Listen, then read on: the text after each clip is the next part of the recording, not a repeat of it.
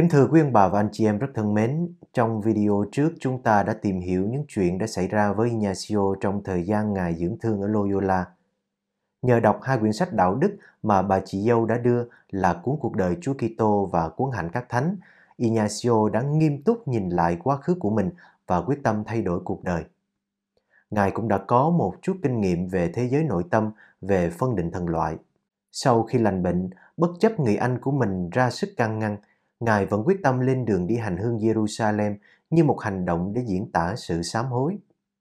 Nhưng để có thể đi Jerusalem, Ignacio phải đến Barcelona để từ đây bắt tàu đi Roma xin phép lành của Đức Thánh Cha, rồi sau đó đến Venezia ở miền Bắc nước Ý, rồi từ đây mới có tàu đi Jerusalem. Đây đích thực là một hành trình rất dài. Trên đường đi Barcelona, Ignacio đi ngang qua một đền thánh gọi là Aranzazu và có một buổi canh thức tại đây. Sau đó Ngài cũng ghé Montserrat, một đăng viện biển Đức rất nổi tiếng có tượng Đức Mẹ Đen. Cũng như bao khách hành hương khác, thì Ignacio đã dành nhiều ngày để xét mình theo phương pháp của một tập sách hướng dẫn có tên là Exercitatorio của một vị viện phụ tại đây soạn thảo. Sau khi xét mình chu đáo và cặn kẽ, Ngài đã xưng tội toàn bộ cuộc đời của mình với một cha giải tội nơi đây. Rồi sau khi canh thức suốt đêm trước tượng Đức Mẹ theo phong cách của hiệp sĩ, thì Ngài đã dâng cho Đức Mẹ thanh gươm, con dao găm, thay đổi y phục với một người nghèo, rồi sau đó Ngài đã lên đường đi đến một thị trấn nhỏ gọi là Manresa ở gần đó vào rạng sáng ngày 25 tháng 3 năm 1522. Chính tại Manresa này mà Ignacio đã sống một đời sống rất khắc khổ và nhịn nhặt, có được rất nhiều kinh nghiệm thiên liêng quý báu về các ơn an ủi thiên liêng cũng như những kinh nghiệm về sầu khổ thiên liêng. Manresa được xem như là nhà tập của Ignacio, là nơi khai mở cho mọi tư tưởng thiên liêng của Ngài, cũng như định hướng cho linh đạo dòng tên mà Ngài sẽ chuyển tải sau này. Một câu hỏi thường được đặt ra là tại sao Ignacio phải đi Manresa thay vì đi thẳng đến Barcelona để bắt tàu đi Ý? Các nhà sử học cho chúng ta một vài giả thuyết như sau. Trước hết chúng ta biết là hôm đó là ngày lễ truyền tin, lễ bổn mạng của Đăng Viện cho nên người ta tổ chức lễ tại đây rất là long trọng và thường sẽ có nhiều vị khách quan trọng đến đây để hành hương. Nếu như Ignacio đi Barcelona để đáp tàu đi Ý thì có thể ngài sẽ gặp rất nhiều người quen và đây là điều mà ngài không muốn. Cũng có một giả thuyết khác là có thể ngài đến Manresa là do lời khuyên của cha giải tội của ngài, muốn ngài đến đây để nghỉ ngơi và tĩnh tâm một khoảng thời gian trước khi đi Jerusalem. Vì đằng nào thì lúc đó ở Barcelona cũng đang có dịch bệnh và cũng không nên tới đó. Và nếu có đi bây giờ thì cũng không thể đến Roma kịp ngày lễ phục sinh để có thể xin phép lành của Đức Thánh Cha. Ngoài ra lúc ấy có một đoàn tùy tùng rất đông đang tháp tùng Đức Tân cử giáo hoàng là Đức Adriano thứ sáu từ Tây Ban Nha sang Roma đã đăng quang, cho nên Ngài sợ là sẽ có nhiều người quen nhận ra mình, cho nên Ngài mới đến Manresa để sống ẩn cư một khoảng thời gian. Sử liệu kể lại là Thánh Ignacio đã đến Manresa vào chiều ngày 25 tháng 3 năm 1522. Lúc này Manresa là một trung tâm công nghiệp bông vải nhỏ có khoảng 2.000 dân cư, đa số là làm nghề trồng trọt, chế biến hay buôn bán bông vải. Thánh Ignacio đã xin đến trọ tại một nhà tế bần có tên là Santa Lucia bên ngoài tường thành. Và để trả ơn thì Ngài đã làm công việc phục dịch tại nhà tế bần này. Tại Manresa thì mỗi ngày Ignacio phải ăn xin, Ngài không ăn thịt và cũng không uống rượu dù người ta cho. Nhưng vào ngày Chủ nhật thì nếu ai đó cho Ngài một chút thịt và rượu thì Ngài có thể uống và ăn một chút. Ignacio tại đây đã quyết định là sẽ để cho tóc và râu của Ngài mọc một cách tự nhiên và Ngài sẽ không trải chuốt gì nó cả. Chính tại Manresa này mà Ignacio đã thực hành các việc thiêng liêng rất nhiều. Ngài cầu nguyện trong nhiều giờ, Ngài đọc kinh chung với các tu sĩ trong nhà thờ chánh tòa. Cũng chính tại nơi Manresa này mà Ignacio đã phải đối diện với rất nhiều khó khăn trong đời sống thiên liêng của mình. Trước hết là cám dỗ bỏ cuộc. Ngài thấy cuộc sống sao có quá nhiều khó khăn và khổ cực quá, và dường như có ai đó đang nói với Ngài là làm sao anh có thể chịu đựng được một cuộc sống khổ cực như vậy trong suốt 70 năm còn lại của cuộc đời.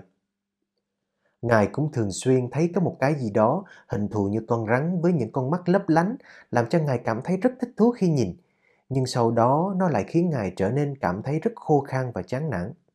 Ngài cũng rơi vào một cám dỗ bối rối, bất an và sầu khổ vì có mặc cảm là dường như mình vẫn còn mắc một tội nào đó, mặc dù Ngài đã xưng tội rất kỹ và xưng đi xưng lại rất nhiều lần. Ngài rơi vào cảm giác vô cùng bối rối đến độ chẳng còn thiết sống và thậm chí là Ngài muốn tự tử nữa.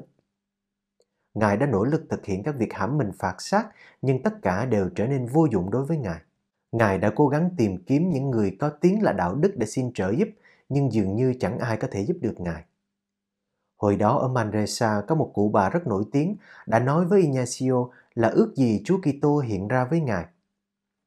Trong bản tiểu sử do cha Camara ghi lại, ở chỗ này Ignacio tự nhận mình là người lính mới của Đức Kitô. Cơn bối rối và bất an của Ignacio vẫn cứ kéo dài và càng lúc càng nặng nề hơn. Mặc dù Ngài vẫn tham dự đầy đủ các buổi đọc kinh phụng vụ, vẫn tham dự thánh lễ và xưng tội thường xuyên, trao đổi với những người có đời sống thiên liêng cao, Ngài ăn chay, đánh tội, hãm mình và làm rất nhiều việc bác ái. Nhưng mà nỗi bất an nào đó vẫn cứ tồn tại trong con người của Ngài và Ngài không thể nào thoát ra khỏi nó. Có lần Ngài đã không thể chịu đựng được nữa mà phải thốt lên với Chúa là lạy Chúa xin Chúa cứu thoát con vì con không tìm thấy giải pháp nào nơi loài người hay bất cứ thứ gì. Nếu hy vọng tìm được thì con sẵn sàng chịu mọi cực khổ không thương tiếc. Xin Chúa chỉ cho con một giải pháp, dù có phải đi theo một con chó nhỏ để nó giúp con tìm thấy giải pháp thì con cũng sẵn sàng đi theo. Khi nhận thấy Ignacio đã đủ khiêm tốn và nhận ra sự yếu đuối của mình, Thiên Chúa mới bắt đầu dần dần giải thoát cho Ngài. Thiên Chúa đã giải thoát Ngài như thế nào? Nhớ lại kinh nghiệm về phân định thần loại đã có ở Loyola, Ignacio bắt đầu nhìn lại những gì xảy đến bên trong lòng của mình. Rồi từ từ, với sự trợ giúp của Thiên Chúa, thì Ngài dần dần thấy rõ những tác động của các thần gây ra trong tâm hồn. Từ ngày hôm đó, Ignacio dần dần thoát ra khỏi cơn bối rối và xác tín rằng chính lòng thương xót của Chúa đã cứu thoát Ngài. Từ đó, Ngài dần dần bắt đầu điều chỉnh lại đời sống của mình. Ngài không còn ăn chay nhịn nhặt đến mức làm ảnh hưởng tới sức khỏe nữa. Ngài bắt đầu tắm rửa sạch sẽ, cắt tóc, cạo râu, cắt móng tay, móng chân, sống một đời sống quân bình hơn. Và nếu như dùng ngôn ngữ của chúng ta thời nay mà nói, thì kể từ đó, con tim của Ngài đã vui trở lại. Ignacio bắt đầu thực tập nhiều hơn việc phân định thần loại và ngày càng trở nên thành thục hơn. Khi nhận diện được các tác động của các thần trong lòng của mình, Ngài dễ dàng đánh bại những cám dỗ và suối bẫy của thần dữ, cũng như đón nhận những tác động của thần lành, đặc biệt là những gì liên quan đến sự cân bằng giữa các hoạt động khác nhau trong đời sống, như là ăn uống, ngủ nghỉ, giờ cầu nguyện, giờ làm việc bác ái, vân vân. Ignacio có cảm giác là mình được Thiên Chúa dạy dỗ như một người thầy dạy cho một cậu học trò nhỏ. Vị thầy đó đã rất kiên nhẫn, nhẹ nhàng nhưng cũng rất cương quyết trước một cậu học trò vừa cứng đầu, vừa ngu dốt vừa vô tri như ngài. Đã nhiều lần Thiên Chúa dạy dỗ cho Ignacio về những điều liên quan đến đời sống thiên liêng, nhưng đến bây giờ ngài mới từ từ ngộ ra. Có lẽ từ chính kinh nghiệm thiên liêng này mà Ignacio dần dần đã đưa ra những mô tả của mình liên quan đến hai tác động mà ngài gọi là an ủi thiên liêng và sầu khổ thiên liêng. Một trong những điều mà khi nhắc đến khoảng thời gian ở Mandesa của Ignacio, chúng ta không thể không nói đến, đó chính là những ơn thần bí hay những thị kiến mà Ignacio đã nhận được ở đây.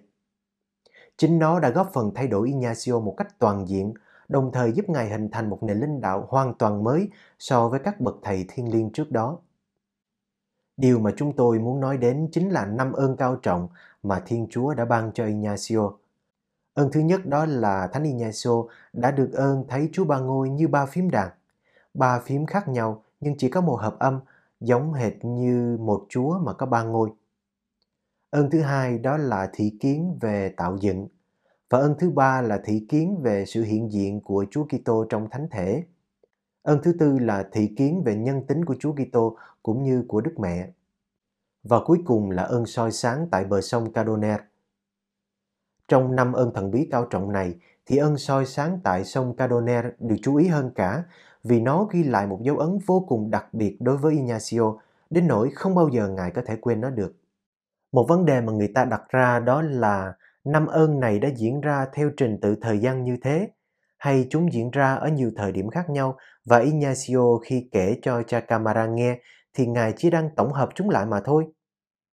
Ignacio đã kể cho cha Camara năm ơn này theo đúng trình tự như thế, hay là do cha Camara đã tự ý sắp xếp nó theo trình tự này? Theo một nguồn sử liệu khác, thì Ignacio đã có được ơn xuất thần và ngất trí tại Manresa này. Thế thì tại sao không thấy Ngài kể lại? Hoặc tại sao cha Camara không ghi lại trong quyển tiểu sử về cuộc đời của Ignacio? Một vấn đề khác cũng được đặt ra là Ignacio nhận được ơn soi sáng Caroner khi nào? Trong trình thuật của cha Camara thì có vẻ như nó nằm ở cuối giai đoạn của Ngài ở Manresa vì ơn này hệt như một phần thưởng sau những nỗ lực của Ignacio để rồi sau ơn này thì Ngài bắt đầu một hành trình mới. Tuy nhiên, theo cha Lainez, thì Ignacio nhận ơn này vào khoảng 4 tháng sau khi Ngài đến Manresa, có nghĩa là sau đó Ignacio vẫn còn tiếp tục gặp những cám dỗ bối rối và thực tập phân định. Rốt cuộc thì ơn soi sáng này nó là cái gì? Và nó có tác động như thế nào đến Ignacio? Về địa điểm thì cha Camara nói là khi Ignacio đang ở gần một con sông và chúng ta biết đó là con sông Caronet, vì ở đó chỉ có một con sông này mà thôi. Lúc đó Ignacio đang rất sốt mến. Ngài ngồi xuống nghỉ ngơi đang khi trên đường đến một nhà thờ. Đôi mắt của Ngài đang nhìn xuống con nước đang chảy từ phía xa. Bất chợt thì con mắt trí hiệu của Ngài mở ra và bỗng dưng Ngài ngộ ra được mọi sự từ những chuyện thiên liêng đến đức tin và phong hóa.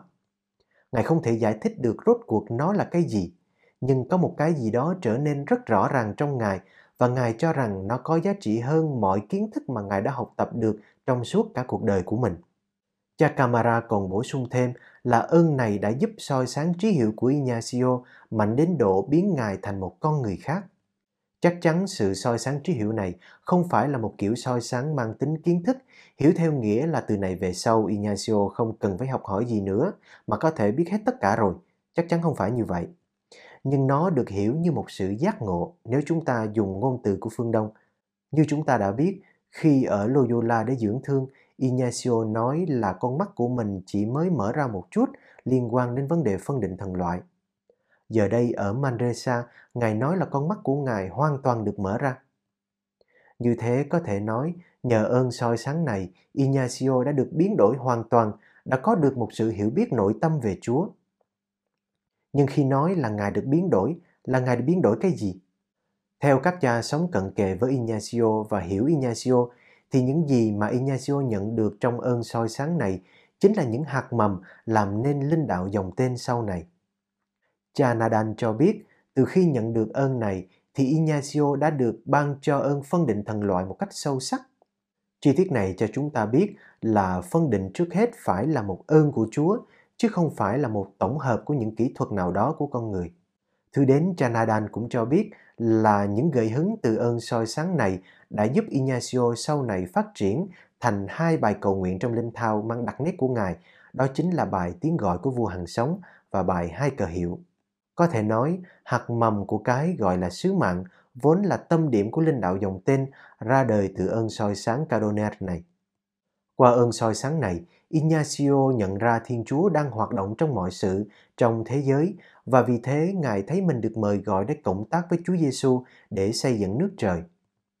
Từ đó, ý định muốn vào dòng khổ tu, muốn sống đời nhiệm nhạc không còn trong Ngài nữa. Lúc này đối với Ignacio, điều quan trọng là kết hợp với Chúa một cách thường xuyên trong hoạt động. Hay nói cách khác, dòng tu của Ngài bây giờ là cả thế giới. Ở đầu bài hai cờ hiệu, Ignacio đã mời gọi thao viên xin ơn soi sáng của Chúa để phân định. Sau đó, Ngài vạch ra hai con đường, một là của Chúa, một là của ma quỷ. Con đường của ma quỷ rất tinh vi, đến độ nếu không có ân phân định của Chúa thì chúng ta sẽ dễ rơi vào cạm bẫy của nó mà không hề hay biết. Nhưng để có thể đi theo con đường của Chúa thì chỉ nhận ra không thôi thì không đủ. Quan trọng là chính Chúa Giêsu phải nhận mình vào cờ của Ngài.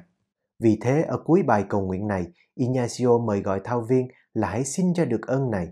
Thậm chí Ngài còn nài nỉ Đức Mẹ để xin Đức Mẹ chuyển cầu cho. Từ ơn soi sáng tại bờ sông Caroner ở Manresa, Ignacio đã nhận được ơn phân định, đã khao khát được phục vụ Chúa, nhưng Ngài vẫn chưa được Chúa chính thức thâu nhận vào cờ của mình. Ngài đã rất tha thiết xin ơn này, nhưng tại Manresa, Chúa vẫn chưa ban cho Ngài ơn đó. Vậy thì khi nào, ở đâu Chúa mới thâu nhận Ignacio vào cờ hiệu của Ngài? Ignacio phải trải qua những điều gì mới xứng đáng nhận được ơn cao trọng này? Ơn soi sáng ở bờ sông Cadoner nói riêng và những kinh nghiệm thần bí của Ignacio nói chung ở Manresa dù đóng một vai trò vô cùng quan trọng trong đời sống của Ngài, nhưng đây chỉ mới là một bước khởi đầu mà thôi. Ignacio còn phải trải qua rất nhiều chặng đường huấn luyện nữa mà chúng ta sẽ tìm hiểu trong video sau. Xin kính chào quý ông bà và anh chị em. Xin hẹn gặp lại.